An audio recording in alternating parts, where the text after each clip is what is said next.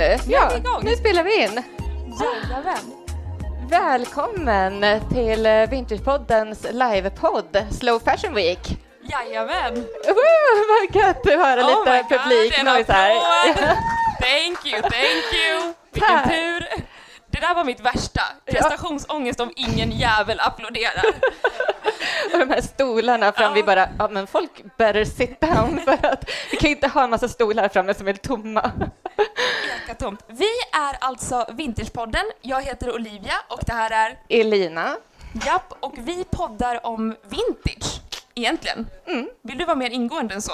Nej, men vi snackar alltså framförallt mycket så här dagens trender utifrån ett vintageperspektiv, personlig stil eh, men, och aktuella modehändelser. Ja, Ja, alltid med vintageglasögonen på. exakt. Och tillika på det här så driver vi också en vintage-shop som heter vintagesphere.se där vi kurerar dammode framförallt. Mm. Och, nu, moderna trender. och nu är vi ju inte bara .se. Nej, det är vi inte. I helgen så öppnade vi vår eh, egna butik. Vi har öppnat en butik på Södermalm i Stockholm, hade en liten invigning. Thank you. Och eh, idag har vi blivit inbjuden hit till Slow Fashion Week och ska snacka om någonting som vi tycker är skitintressant. Mm. Och vad är det? Ja, men vi ska, vi ska spåna lite framtiden, säga lite vart, hur kommer vintage se ut i framtiden? Vad kommer vara vintage? Hur kommer vi shoppa vintage? Vad kommer klassificeras som vintage? Kommer det komma nya begrepp? Mm. She intage, maybe. yes. Ja. Ehm, men till att börja med, för att det här, vi som är så inbitna vintage-nördar har ju full koll på det här. Men om man går tillbaka till grund, grunden, vad är egentligen vintage? Vad räknas som vintage? Ja, så att vi är på samma tåg här nu som åker Allihopa. iväg på de här spekulationerna Ja. framåt. Ja. Nej, men eh, så vad är vintage? Det finns ju olika definitioner och eh, det finns väl egentligen två stycken vägar eller begrepp att gå. Men för det första skulle jag säga att vintage, det betyder ju egentligen äldre fin årgång. Så att det har ju med ålder att göra och det har med kvalitet att göra. Så att vissa anser då att eh, 70-tal och bakåt är vintage.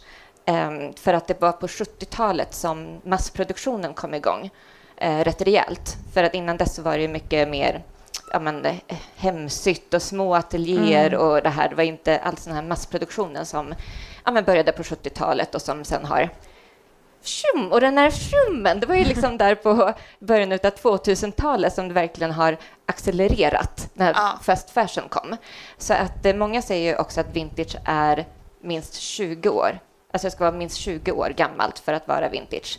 Och just nu så klaffar det ju väldigt bra med början av 2000-talet innan fast fashion-boomen verkligen kom. Och där är ju vi. Vi Mm. är inte de här äh, som räknar vintage från 70-talet och bakåt, utan vi tycker vintage sträcker sig så långt som till alltså 2000, millennial vintage, Mm. Y2K-mode. Där är vi. Ni behöver inte vara med på det tåget, men där är vi. Bara throwing it out there. Ja, så att vi vet vad vi pratar om. Ja. Mm. Och det här var så kul, för att när vi började spekulera kring det här, Mm. då sa jag till Elina, när du och jag började liksom kurera vintage, trodde du att vi skulle tycka att till exempel ett Topshop-plagg eller ett hm plagg som är 20-25 år gammalt räknas som vintage? Och då var vi överens om att nej, det gjorde vi inte.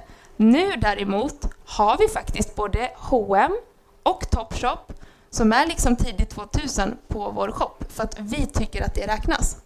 Mm. Ja, precis. Att vi har ju tänt lite på våra egna gränser. Exakt. Och det var då vi började tänka att om vi redan nu har börjat tända på gränserna, hur ska det se ut i framtiden? Mm. Vi lever i ett liksom, samhälle där fast fashion har ett järngrepp om oss Mm. och vi tror ju att hela begreppet vintage kommer behöva omdefinieras. Mm. Nej, men också att, eh, som sagt, ifall då vintage ska vara betydelsen att det ska vara minst 20 år gammalt, ja men säg då om 20 år, då kommer ju plagg som produceras idag då, kommer det vara vintage? Typ Shein. Ja. Alltså kommer det då vara vintage för att det är 20 år gammalt? Det är så här, mm, Den är jättesvår Ja. att ta i. Att ens ta i den tanken att ett Shein-plagg skulle vara eller klassas som vintage. Jag vet inte hur jag känner inför det. Nej. Mardröm på något sätt.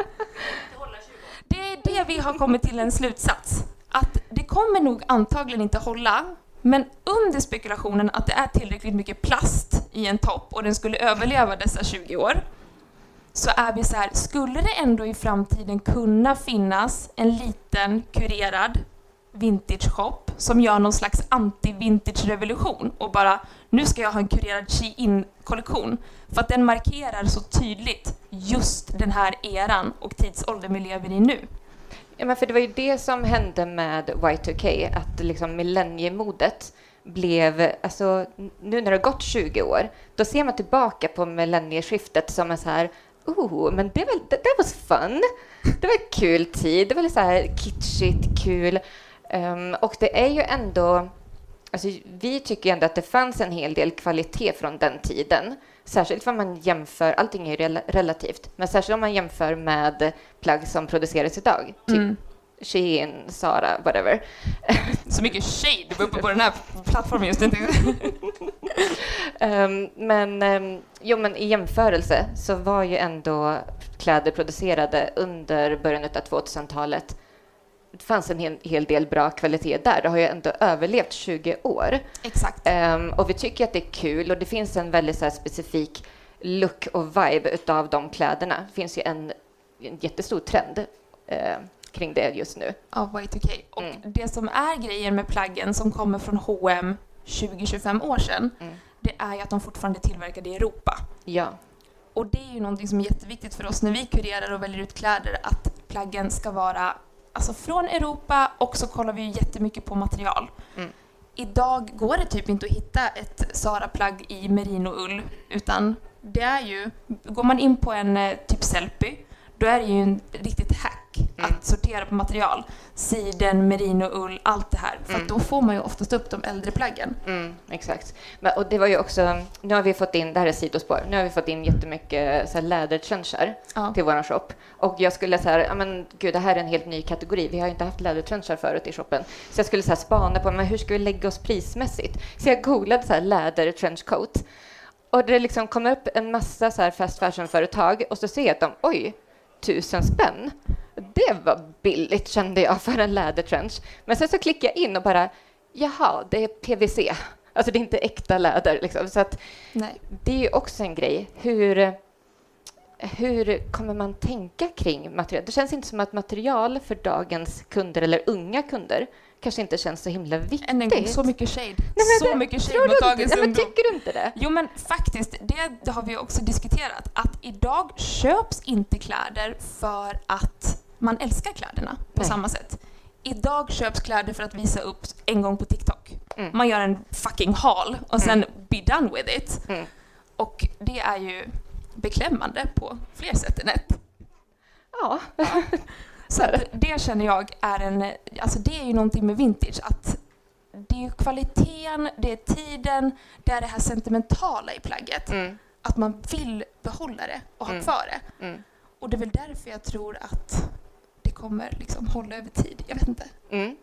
Ja, men så är det. Ja. Ja, ja absolut. Nej, men som... Så, ut, alltså, ja, så hur kommer vintage se ut i framtiden? Det är ju jättestarkt kopplat till hur kommer modevärlden att utvecklas framöver? Hur kommer fast fashion-företagen Mm. överleva, utvecklas?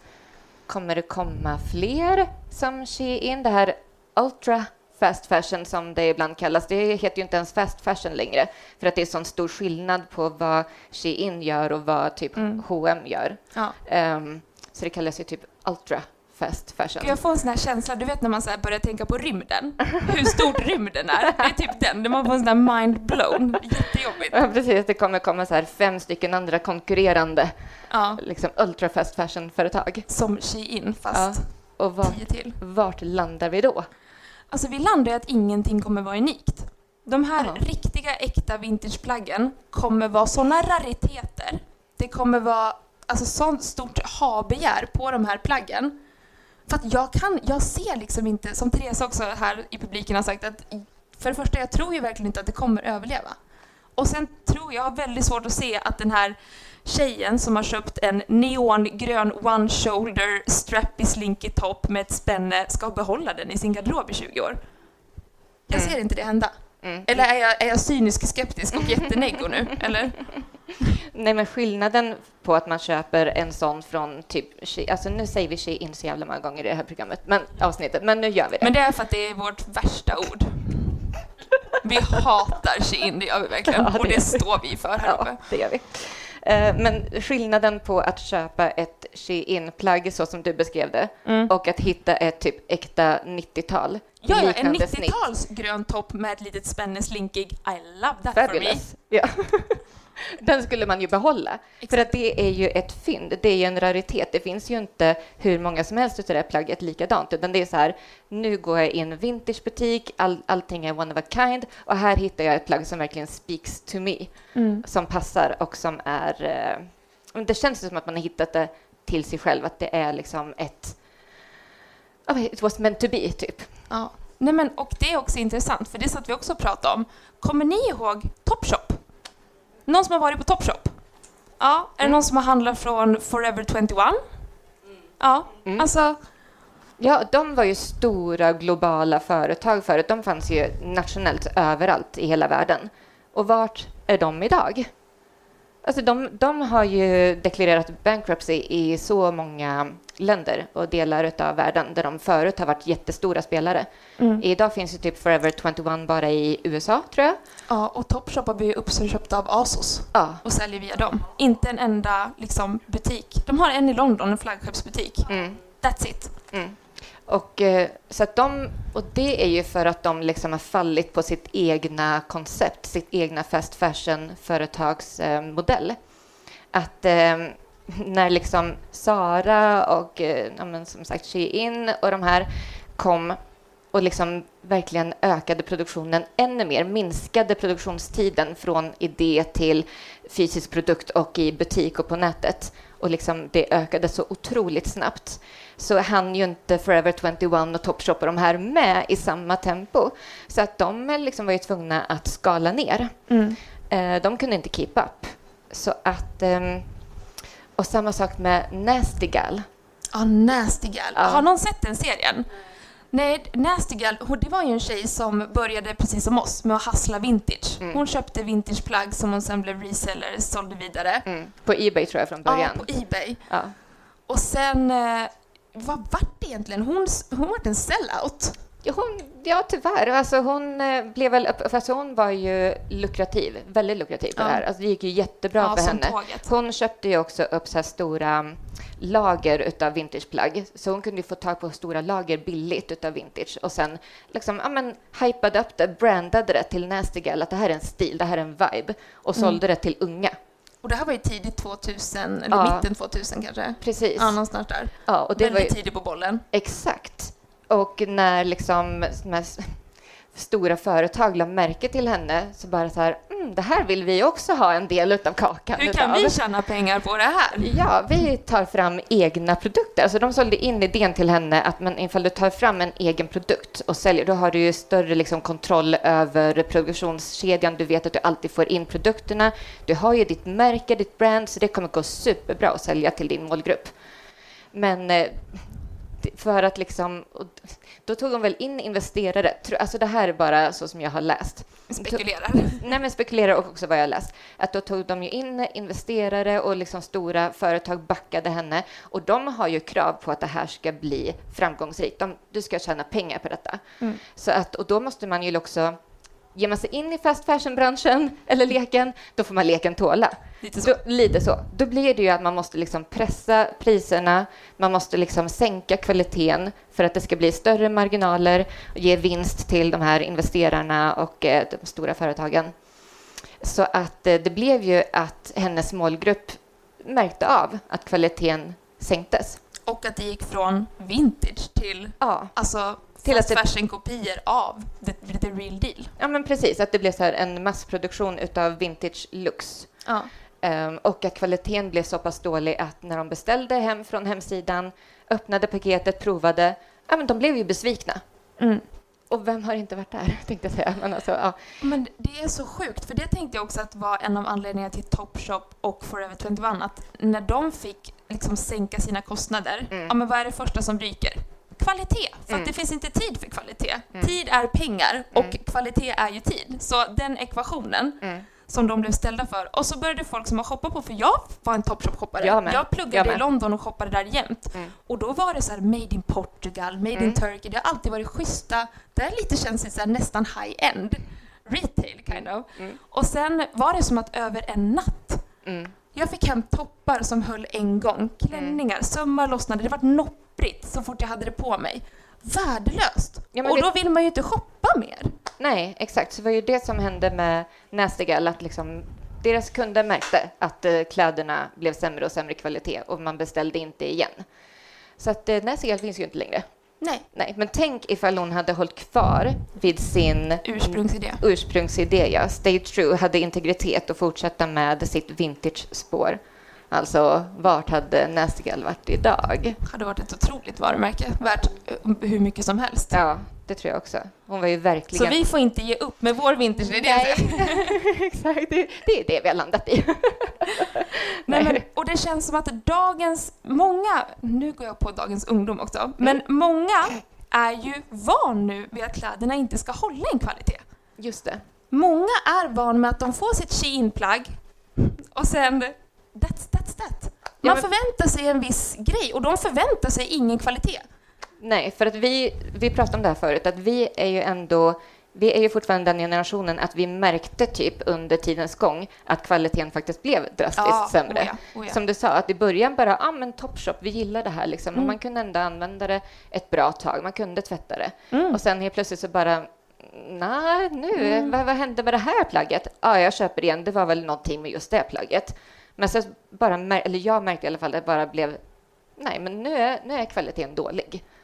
This is, this is the life now. This is, this is the life now. Men det var ju på riktigt därför som jag började shoppa mer och mer vintage. Ja. För att jag ville åt kvalitet till ett rimligt pris. Ja. Ja. Och det är väl det också som vi tror är framtiden. Mm. För att det kommer ju liksom inte... För det första tror jag att hela modeindustrin kommer behöva ställa om.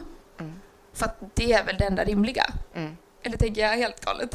Nej. Nej, men jag tänkte bara på det här också att, men det sa ju du att, som sagt, vi har ju varit med om att vi kunde ändå jämföra att kvaliteten har blivit sämre. Ungdomar idag, alltså när vi var i 20-årsåldern, då märkte vi att Ja, förlåt att vi outar oss nu, men jag i alla fall, när jag var i 20-årsåldern, då var jag med om den här processen att vi märkte att kvaliteten blev sämre Ja. hos fast fashion-företagen. Mm. Eh, jag märkte att alltså, jag kan inte handla längre från H&M för att det, en kavaj från H&M blir inte samma sak som en vintage-kavaj. Så att jag liksom var med och märkte den skillnaden. Jag tror att idag, och Mm. med social media och eh, liksom TikTok och att det här att, att det är verkligen att ett plagg ska bara vara för ett tillfälle. Det är ungefär den konsumtionsbeteendet vi är i idag bland unga. Men jag tycker också det är sjukt, för jag läste en studie och där står det att Gen Z är den mest liksom, aware generationen. Mm. Och att det var 45 procent som ville köpa liksom, second hand, gå på thrift eller... Mm. Alltså att de är väldigt woke. Mm. Thrift woke, Thrift woke. känner jag. Så det är väldigt konstigt. Jag tror mer att det är vi millennials. Jag tror vi är roten till mycket ont, för att vi, vi kommer från 80-talsföräldrar, många av oss. Mm. Precis liksom, alltså med de som var unga på 80-talet. Mm.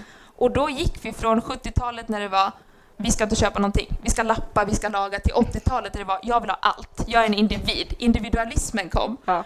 Och jag känner att vi är ju uppfostrade också i en tid där det var modemagasin, kändiskultur, Ja. mycket ska ha mer. Så jag tror ju att vi, vår generation, är mycket to blame. För någonstans har ju vi också satt trenderna för det. Mm.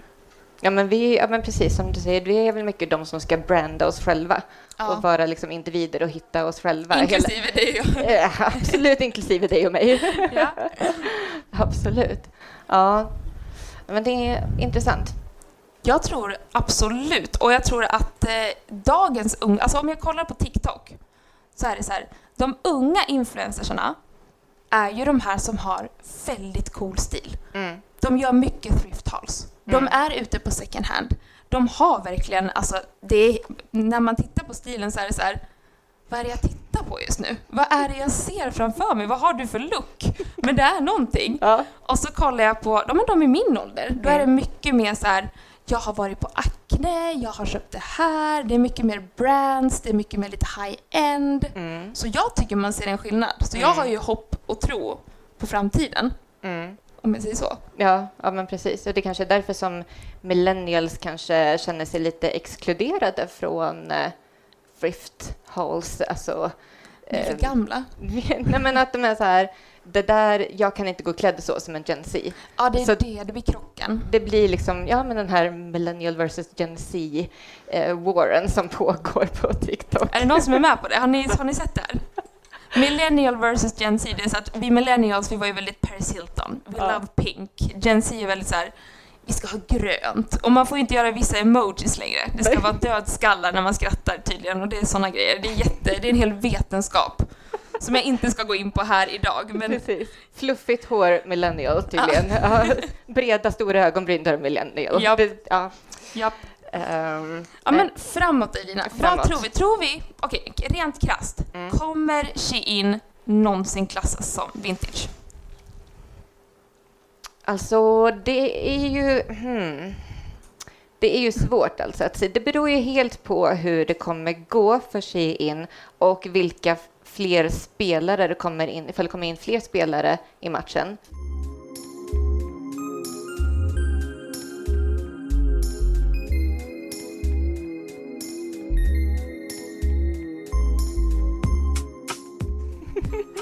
Ja det är det också, efterfrågan. Ja. För vi tror ju att vissa butiker som till exempel Arkivet, de har ju plagg som max är 5-3 år.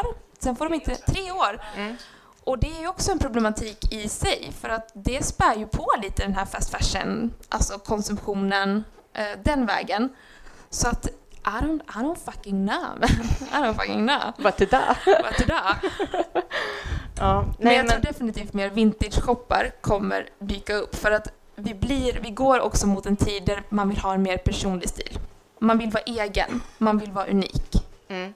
Ja, för det är ju det som är grejen alltså med, med den här ultra fast fashion. Som sagt, det produceras ju så otroligt mycket plagg. Det är sån volym. Så att eh, om då 20 år, ifall plaggen överlever, så kommer ju de plaggen inte vara Unik. un lika unika Nej. som de plaggen som vi hittar idag som är från 2090 liksom och bakåt. Mm. De, det är mycket färre plagg som producerades då. Mm. Men jag tänker så här. Så här nu. nu. nu. Jag, har- jag, har, jag, jag har analyserat själv. Mm. Det var som jag sa tidigare. Om, om, vi nu, om det här är toppen av isberget då? Om det här liksom, nu har vi, nu har vi nått fast fashion, ultra fast fashion. Ja, du vet att toppen av isberget, det betyder inte det som du tror att det betyder. Nu har vi nått botten av isberget då. Nej, men alltså Nu har vi kört båten in i isberget. absolut, där kan vi Okej. köra. Ja. Bra. Nu har vi kört båten in i isberget Ja. och eh, vi är liksom, vi har pikat i hur kass vi kan vara på fast fashion. Mm, Fast fashion industri har liksom nått en peak. mm, Och det börjar mattas av. mm, Säger, säger, säger det så då? mm, Ja. Och eh, vi, vi får snabbt en jättestor förändring. H&M bara, nej, vi ska flytta hem all produktion. Det här håller inte. Vi är en massiv global miljökris, mm, vilket vi är. Men, you know. mm. Eh, nu är det ännu värre. De flyttar hem allting, all produktion kommer hem och allting blir mycket mindre skala. De plaggen då? mm, Om vi säger det här, det här sker om tio år, har H&M flyttat hem all sin produktion, de är hemma nu, H&M är homebound. mm. Och så blir de plaggen 20-25 år. Är det vintage? Tycker du? Är vi så att vi definierar vintage utifrån vart det tillverkas, hur det tillverkas? Det är absolut hur det tillverkas. Alltså inte, nödvändigt, inte nödvändigtvis vart. Det beror ju på, men vart det är har ju definitivt någonting i det hela att göra. För att är det närmare, alltså han, är det närmare egna företaget, företaget har mer insyn i produktionskedjan, då, då kan ju mer säkerställa kvaliteten i produktionen. Så Mm. att, um, ja, det, alltså, men det handlar om kvalitet. Jag bara tycker det är en spännande hypotes. Ja, Det är så här, ja. Ja, men precis. För att det vore ju intressant. Vi, vi vill ju jättegärna att det ska komma lagar som reglerar den här Mm. fast fashion-branschen. Som vi alla kanske vill. Ja. Ja. Och jag, så jag menar, ifall det blir... Det, så det har ju också en jättestor del i det hela, vart vi kommer landa i hur vintage kommer se ut om 20 år. Som sagt, kommer det bli liksom lagar, regler, reglementer kring hur mode får produceras? Exakt. Och hur mycket insyn och liksom transparens det måste finnas i modebranschen? Ja, för ju mer lagar, regler och om sömmerskor, arbetare börjar få fair wages utomland, Mm. då kommer till slut, alltså det- enda naturliga är att priserna på Ja. kläderna kommer behöva öka. Mm. Fast fashion-priser kan inte hålla så här låga om det ska vara en schysst nivå på arbetare, lagar, krav, kvalitet. Mm. Utan det är helt omöjligt. Och om vi kommer till den punkten, då, är det också, då blir det ju alltså lättare för små aktörer som vi själva som Mm. säljer vintage Mm. att kunna konkurrera Mm. Prismässigt. prismässigt. Ja. Och när folk får välja om de vill ha en, en nyproducerad H&M PMU Leather 70-tals bla bla bla eh, för 1200 eller en äkta 70-tal. Vad sa Som- du? 70, 70-tal? Nej, vad sa du? Nej, jag sa en H&M Ja. nyproducerad. Nyproducerad, Ja. Okej, hoppas förlåt, jag hörde Ja. fel. Ja. läder för 1200 eller välja en 70-tal, äkta 70-tal som den Mm. här är stylad efter. Mm. Vad kommer folk välja om det ligger i samma pris? Just det. Då blir det vintage, Mm. tror jag. Mm. Så jag tänker att framtiden kommer ligga i vintage second hand och Mm. att fast fashion någonstans kommer behöva plana ut sin kurva. Mm. Jag tror också att vi är på väg mot, mot, eh, mot det. Alltså med, ja, men det är fort, redan nu är det ju... EU har ju vissa reglementen kring produktion och har mer liksom krav på företag Mm. än vad till exempel, för jag har hört på lite olika podcast i USA där de säger att ja, men, i Europa är det lite mer så här, men i USA är vi fortfarande så långt efter i det här med krav på eh, insyn och transparens i, inom modebranschen. Mm. Eh, så att med ökad... Jag tror vi är på väg åt det hållet, att det blir mer regler. Jag hoppas det. Men det, det tror jag också. Ja, men ja, ja, precis. Att det då kommer plana ut prisbilden och som sagt, vad väljer man då? Väljer man det massproducerade eller väljer man det unika? Det unika. Alla dagar i veckan. jag. Ja. Men det som också är en rolig parentes att ha med sig, vi har ju också väldigt fina varumärken. Mm. Ja. Ja, exakt. För allting som produceras idag är ju inte bara Fast fashion. fast fashion och Shein och Zara och H&M. Nej. Nej, vi har ju jättemånga härliga modeveckor som vi spanar på. Jajamän. Ja. Så de företagen. Ja men typ, jag tror ju Ganni till exempel. Mm. Det är ju ett märke som jag tror om 25 år, absolut vintage Ganni. Mm. Det känner jag är approved. Ändå. Sax Potts, Sax Potts, Stine Goye, Stina Filippa K. Filippa Mm. K. Mm. Alla dem. För det är ändå någon slags, det har ju ändå hantverket lite kvar i sig. Ja, absolut. Det är ju fortfarande kvalitetsplagg. Men jag, jag, jag kände också nu när jag sa det, Ja. jag, jag kände lite sån här, jag, jag fattar nu kanske varför de här, några är så här, fast 70-tal och bakåt Ja. är vintage. För att ja. jag, har, jag jobbade på Filippa K en Mm. gång i tiden Mm. och det är höga volymer. ja, precis. Men det är, där, det är därför jag menar också att Kvalitet. kvalitet och också att även ifall, låt oss säga att plagg som produceras idag om 20 år kommer vara vintage, Mm. så kommer det fortfarande vara så att vintage från typ säg 2000-talet och bakåt i tiden kommer vara så mycket mer åtråvärt Mm, bland det. konsumenter Mm. för att det är mindre volym. Och Ja. ju, men det är ju naturligt också, ju, äl, alltså, ju äldre plagg blir, desto mer har det ju stood the test of time. Alltså det Ja. här, det är naturligt urval. Som vi sa. Ja, som, vi- men som vi sa förut, ja, när vi snackade, det Natural selection. Ja, precis. Vintage is the natural selection of fashion. Och nej men jag känner, det jag känner också det är att, men jag tycker ändå att det är en intressant hypotes det här med att det kanske ändå, det kan ändå finnas en liten risk. En liten risk. Ja men Risk. en liten risk Okej. att vi är i den här tidsåldern, Mm. där vi är just nu, Mm. så himla förknippad med fast fashion. Mm. Med de här ultrakassa, skimpiga små baddräktsplaggen som inte har någon passform eller materialstandard. Mm. Så jag är ändå lite inne på, för jag vet att vi är i ett samhälle som älskar att branda saker. Ja. Vi älskar att göra saker till en grej. Vi Ja. älskar att bygga varumärken. Mm. Så jag tänker att kanske ändå om, säg 80, 70-80 år. Wow, Nu är jag jättelångt fram. långt fram. nu är jag långt fram, 70-80 år. Ja. Wow. Någon gräver ändå fram en Shein-topp. 70-80 år framför nu och känner att de kanske, för det första kanske de tänker vad fuck är det här? Förhoppningsvis kanske det är såhär, vad fuck är det jag tittar på just nu? Man, men- man ser lite så här sträng, man tar upp någon så här mormors garderob, där Shein eh, någonting och bara jaha, kollar lappen, man kör en eh, cybergoogling, jag vet inte hur man googlar då, om ens Google, kanske en helt annan sökmotor, och ser att ja men gud, vad fan det här, Va, vad är det här? Det här är ju jätte, det här var ju jättekänt år 2023 Mm. och eh, känner att ja men gud, här måste jag göra lite efterforskning. Och så kanske man helt går in i den rollen och tänker att men jag vill ändå kurera. Jag vill se hur många sådana här Shein-plagg jag kan få, få fram. Mm. Och så skapar man någon slags ironisk Mm. anti-vintage vintage shop. Men lite, är det inte omöjligt? Tänker jag. Nej, men jag tyckte bara det var väldigt långt fram i tiden när Ja, du sa okej. 70-80 år. Jag tänkte lite kul med mormors Shein-trosor typ. Nya Nasty Girl, exakt. exakt. ja.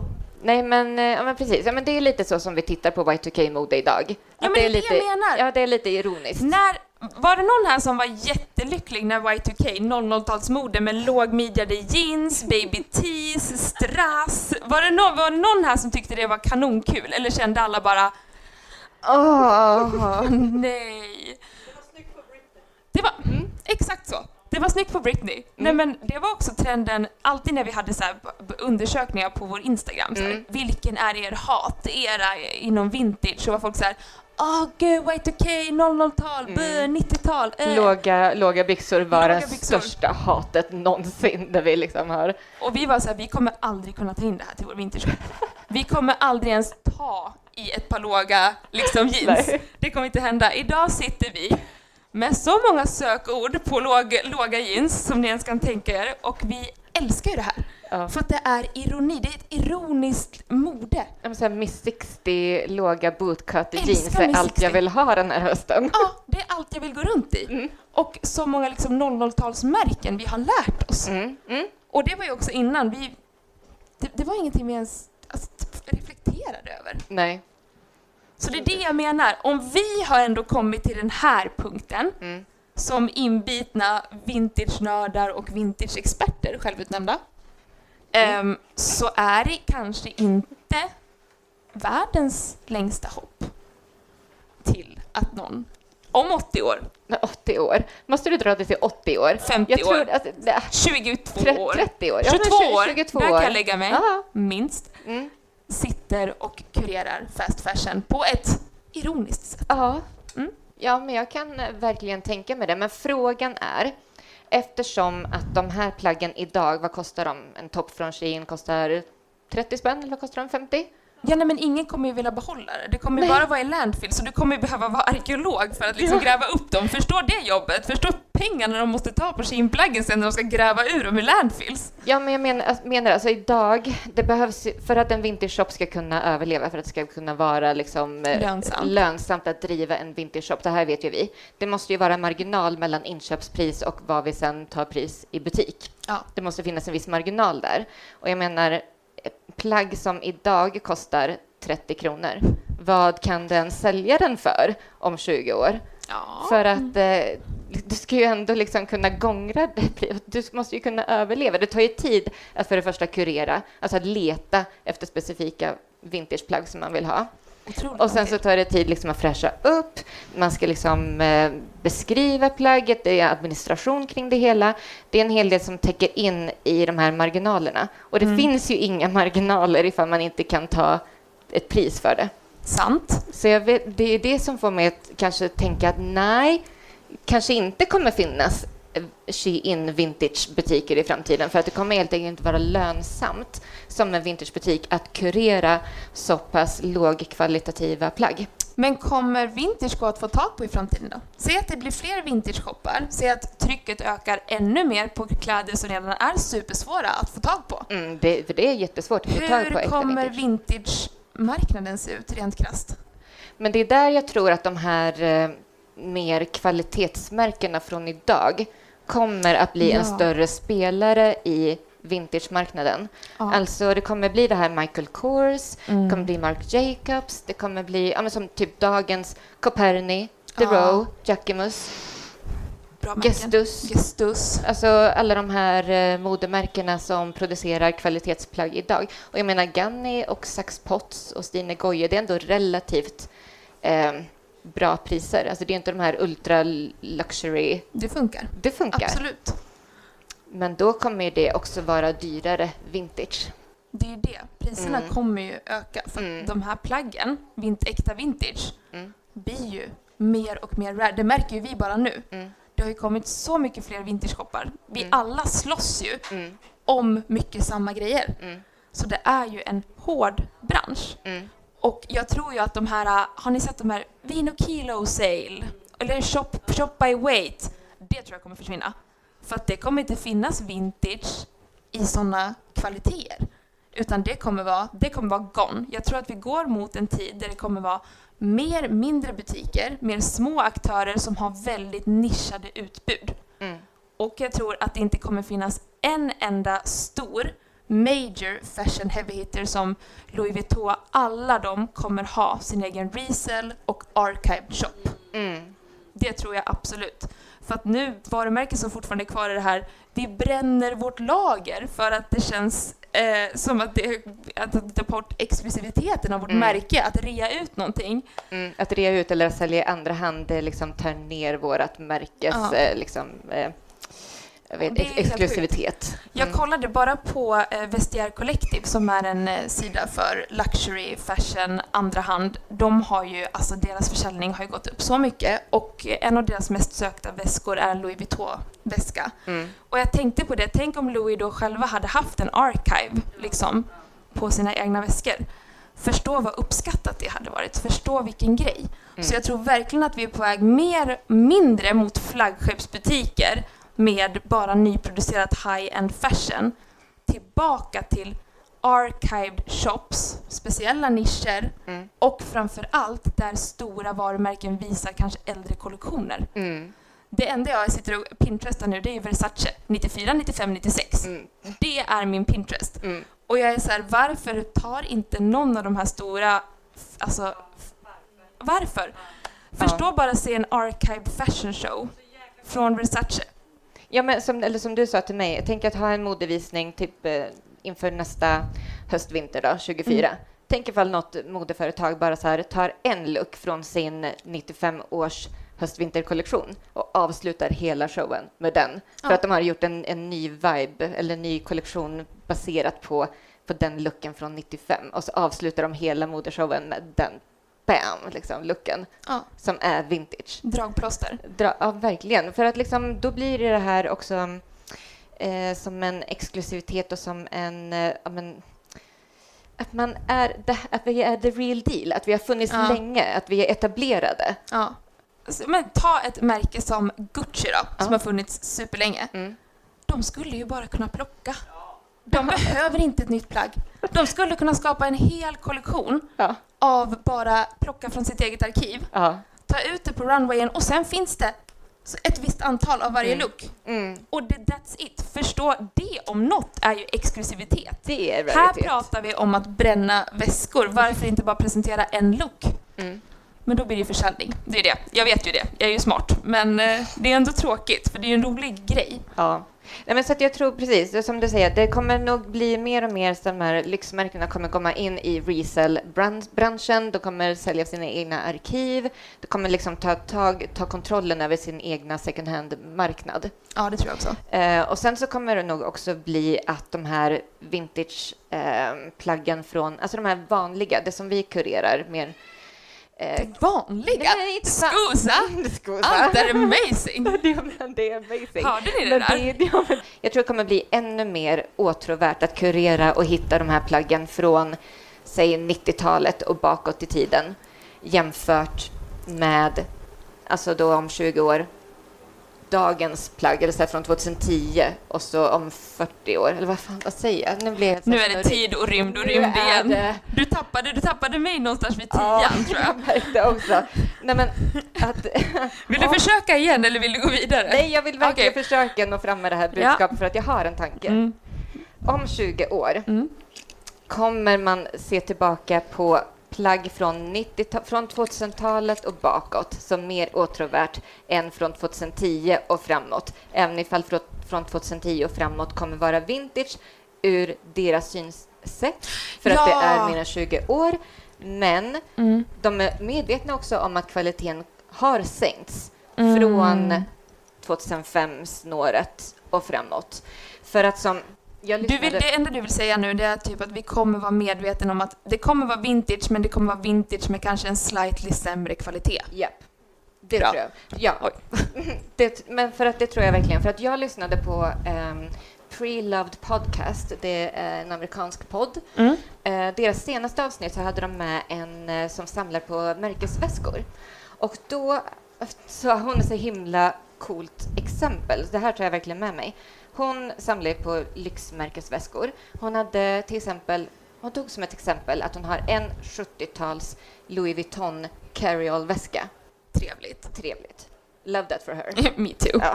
Hon har också en likadan Louis Vuitton carry-all-väska som hon köpte 2010, alltså producerad 2010. I love that for her as well. Ja, men då sa hon att den här 2010-väskan, Mm. den har hon behövt reparera fyra gånger. Ja. Så att där, svart på vitt. Svart på vitt. The vintage quality, det, Ja. fortfarande fast det är vintage, sämre kvalitet. Det är Louis Vuitton, det är samma slags väska, men 70-talsväskan har hållit så mycket bättre än Mm. Men, vad men berätta, 2010-väskan. berätta vad, vad han sa. Elina var ju på en eh, vintage-shop när hon var i Milano Ja. och träffade en... Han, ja, han var ju... Vem var han?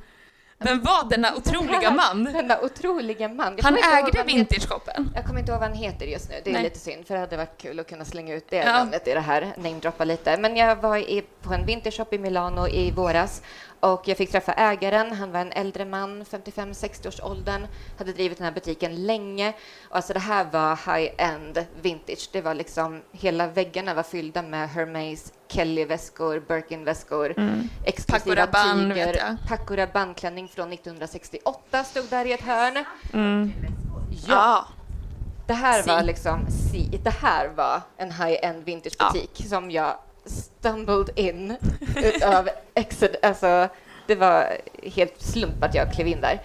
Ehm, och då berättade han, och känsliga lyssnare varnas, alltså så här, djurrättsorganisationen, de kom efter mig för att Nej. jag återberättar bara vad den här mannen sa. Att- Blame Italy.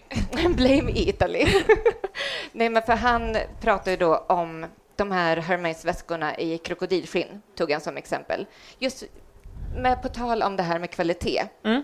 och vintage, att eh, han sa att dagens märkesväskor, de kostar så otroligt mycket mer, men kvaliteten är så mycket sämre. Mm. Och då nämnde han att ja, men tydligen EU 1997 satte någon himla lag där på att Ja. man inte längre fick döda bebiskrokodiler för skinn. Det är en skam. Det är en skam att vi inte längre får döda de här bebiskrokodilerna, Han säger jag. tyckte det var skandal. Han tyckte det var ultraskandal. Ja, för att nu måste man tydligen ha krokodiler som är minst 20 år gamla. Lastgamla krokodiler Ja. till väskorna. åldrande krokodiler. Ja. Och vem vill ha åldrande krokodilskinn? Det är klart att kvaliteten blir sämre när man har en äldre krokodil på väskan, tänker jag.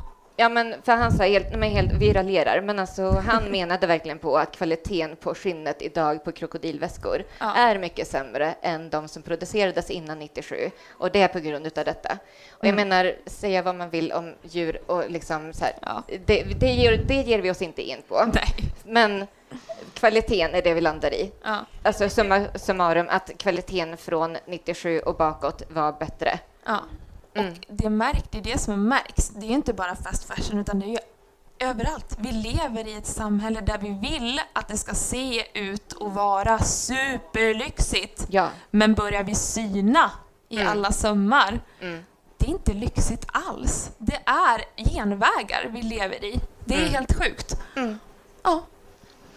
Så Nej, summa men- summarum. Summa summarum, vad tror vi om vintage i framtiden? Vi har sagt vi tror att det kommer komma mer archive fashion. Alltså Mm. märkena kommer ge sig in i resell-branschen, kommer ta kontroll över sin egna second hand-marknad och Ja. vintage-marknad eh, mer. Ja. Och så tror vi att det kommer bli mer nischat. Det kommer bli så här fler vintage-shoppar som Mm. Vilket oss. också ger utrymme Ja. för fler entreprenörer. Ja. Och framför allt att vi i vintage, som det ser ut just nu, är den enda delen i fashion som är kvinnodominerad. Mm. Mhm, mhm. Det är coolt. Det är coolt. Det är riktigt coolt. Ja. Nej, men att vi kurerar, det blir mer så här avsmalat, att vi kurerar efter en viss vibe, en viss aesthetic, core. En viss era. En, ja, exakt. Jag tror det kommer bli mycket mer sånt. 70-talsshoppar, Mm. 80-tal, vi Mm. kurerar 90-tal, vi kör 00. Men också så här, det här är fairycore ja. och det här är blockett. det här är liksom, ja. Men ol- hela den här Pinterest aesthetic core-eran som vi är i, Ja. det kommer vi se återspeglas i vintershoppar Ja. framöver, tror jag. Och då finns det ju en plats för alla. Exakt. Och då behöver inte alla slåss efter samma utbud heller. Nej. Eh, Så att eh, det är nog den vägen framåt vi kommer att se för just vintage-shoppar. Sen så tror jag också att det kommer bli som sagt mer lagar och regler kring hela modebranschen Mm. i stort så att det kommer bli det här som vi pratar om utjämnande utav priser. Ja. Jag tror ultra fast fashion kommer inte kunna eh, ha så låga priser som de har idag, Nej. vilket gör att eh, konkurrensen mellan alltså nyproducerat och vintage kommer jämna ut sig. Alltså ifall nyproducerat kommer behöva komma upp lite Ja. så hamnar det kanske mer i en jämn nivå, det blir mer fair play, Ja. fair playground. Och så har vi också kommit fram till att vintage i framtiden från grejer som produceras, produceras nu kommer ha lite sämre kvaller. Mm. Tyvärr. Men that's that. Vilket, vad- det, det kändes tråkigt att sluta. Det kändes Ulla. jättetråkigt. Ja, jag, det- vi- jag vi- höjer upp det, jag höjer upp det. Vi tror att det kommer bli förändrat köpbeteende. Slutar vi på en high note? Okej. Sluta på en high note. Vi slutar på en high note. Vi tror också att det kommer göra, alltså ifall priserna jämnas ut, då blir det ju inte att kö, alltså kunderna går igång på låga priser längre. Nej. Det blir, och det blir inte den här haul eh, eran vi är i nu. Den kommer liksom Nej. dö ut. Det kommer bli mer det här att man väljer ut, man har sin personliga stil, man går till den vintagebutiken Mm. där för att man vill ha liksom sin aesthetic Ja. levererad till sig, snyggt förpackat och man liksom investerar mer i Precis. kvalitetsplagg. Det kommer bli hal på att du halar samma topp Mm. 20 gånger Ja. och hur du stylar den för Ja. att du älskar den toppen versus jag häller ut en kartong med Exakt. massa plagg. Ja. Ja, och det var vår framtidsspaning. Och på den high noten tänkte väl vi avsluta lite. Men vi kan avsluta med att säga att det här var alltså Vintagepodden Ja. och vi släpper nytt avsnitt varje onsdag på alla plattformar där du kan lyssna på poddar. Och eh, så gå gärna in och lyssna, prenumerera på oss och ifall du gillar våran podd så lämna gärna en recension och betyg för det hjälper oss att nå ut med vårt budskap. Yes. Ja. Tack så jättemycket för att ni har lyssnat. Tack så mycket!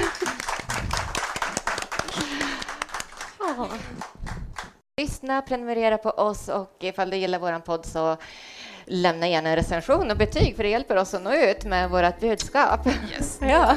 Tack så jättemycket för att ni har lyssnat. Tack så mycket!